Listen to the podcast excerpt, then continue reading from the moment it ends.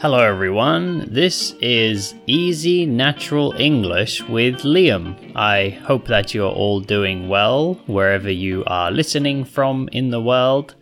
Um, as usual, I will be talking to you with no script and no editing, so you can get used to listening to English and understanding English and then speaking English more comfortably. So you don't need to try to do anything. Just listen and unconsciously, so without thinking, you will get better at English. Uh, just try to listen. Don't, you know, start reading a newspaper at the same time because you won't be able to focus. But if you want to wash the dishes or go for a walk while you listen, then I think that's a good idea. That's a good way to save time and to kill two birds with one stone, which means to achieve two things at the same time or do two things at the same time. We say kill two birds with one stone. But anyway, today's topic um, is actually a request. So somebody uh, sent me a message and asked me um, if I could talk about um, my experiences teaching children and uh, also uh, he asked who would be eligible to be a teacher. So he said, what kind of student? So I think he means, you know, like an English student. What kind of person learning English could be eligible to teach uh, students? I think that's what his question was. I hope I understood it correctly. Um, so yeah, I I'll start off by talking about um, teaching children. So yeah, I've had quite a lot of experience teaching children. Um, I've had a lot of experience teaching all different ages. Um, these days, I teach adults one to one. Probably there's probably a few of you who know already, but yeah, I teach online. Um, if you're interested, there is a link for my teaching page in the description of the podcast. But um, actually, just a kind of notice about my uh, about my uh, teaching at the moment. You might notice that my schedule is closed um, in March um, and onwards, but um, I'm going to open it again very soon. It's just um, I'm moving soon. I'm moving uh, to a different part of Japan. So I need to uh, figure out or I need to work out my new schedule and I need to make sure I have a Wi Fi connection before I can open my schedule again. But I'm not taking a break. It's just, um, yeah, I'm just closing my schedule for now and then I'll be opening my schedule again soon. But anyway, that's not the topic today. Um, so, teaching children. I, um, yeah, have taught a lot of children. I actually, when I started teaching English, my first job was mostly uh, teaching children, and that was in Vietnam. And I worked in a really nice school, um, really great uh, staff, really nice um, students, and I was teaching almost full time, so not quite full time. I think it was about 30 hours a week. And um, it was kind of an English center. So the uh, mostly children, actually all children at that time.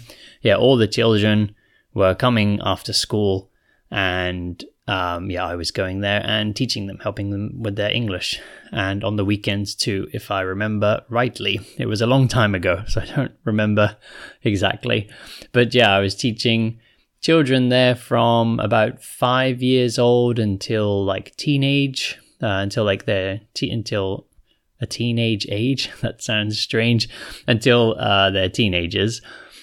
And uh, I taught in another school, um, sort of part time, and that was a kindergarten. So there, the children were very young. And I really enjoy teaching children um, because I'm quite interested in language acquisition. So, how we acquire languages.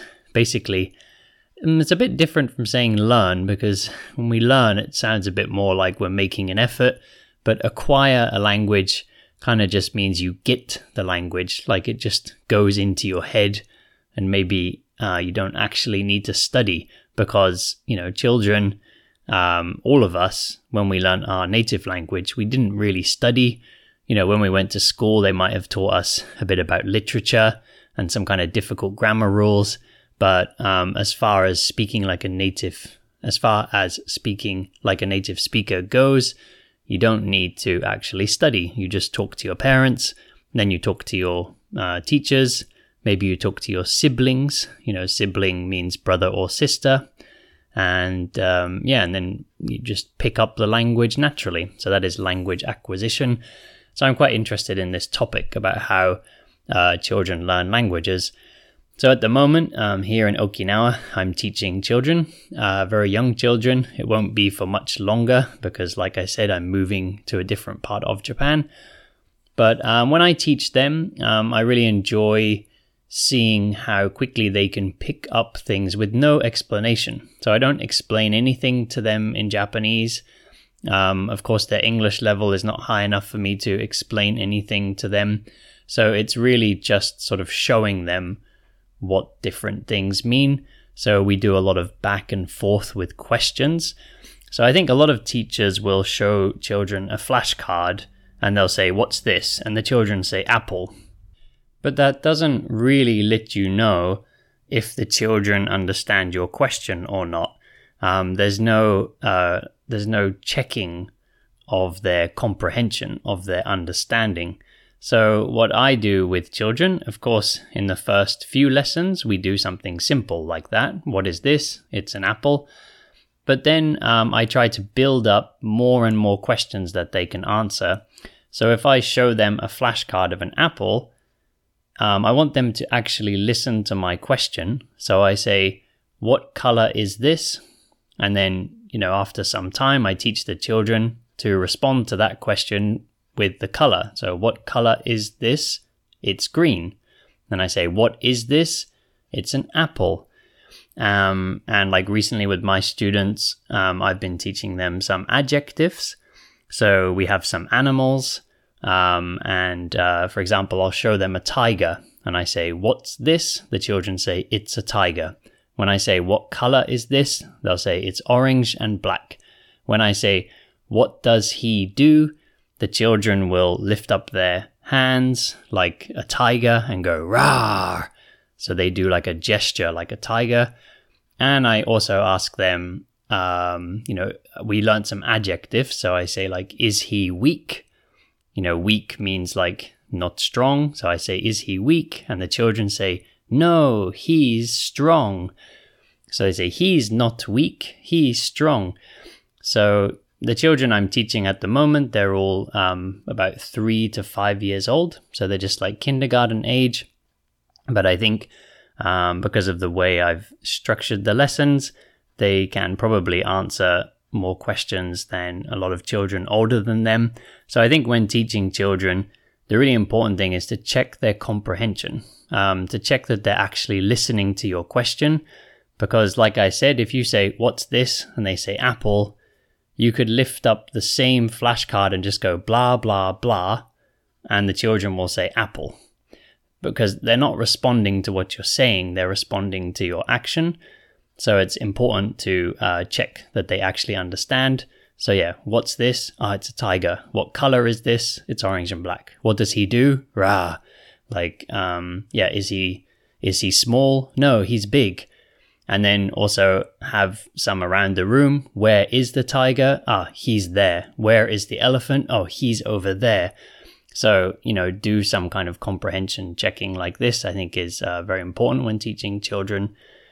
Um, but uh, yeah, I've been talking quite a lot. I've kind of digressed a few times in this episode. I went off and talked about some different topics. So um, I'm going to wrap it up here. I'm going to stop here and I'm gonna make another episode to answer the other question because, like I said at the beginning, this episode is based on a request, and this person uh, from Iran he asked, uh, yeah, about my experiences teaching children and also about who is eligible to be a teacher. So, in the next episode, I'll talk about who is eligible to be a teacher. And eligible, yeah, means like, I think I forgot to explain at the beginning. Eligible means uh, like suitable, like who can be a teacher, who has the qualifications or who has the right to be a teacher who can do that job. So I'll talk about that um, in the next episode. So thank you all very much for listening. Uh, check out the links below or in the um, sorry in the it's not on YouTube on YouTube it would be below this is a podcast. So check out the um, the links in the description of the episode and there you'll see a link for my Patreon page where you can support me and hear more episodes. Uh, there's a link for my buy me a coffee page. If you're just feeling nice and you want to buy me a coffee there is my YouTube page and there is my teaching page uh, also, there's a link for my TikTok and my Instagram. And recently, I've been trying to work a bit harder on Instagram and TikTok and doing these short videos. I've been posting them on Twitter as well. Um, you'll find me somewhere on social media. so, anyway, thank you all very much for listening, and I'll see you back here next time.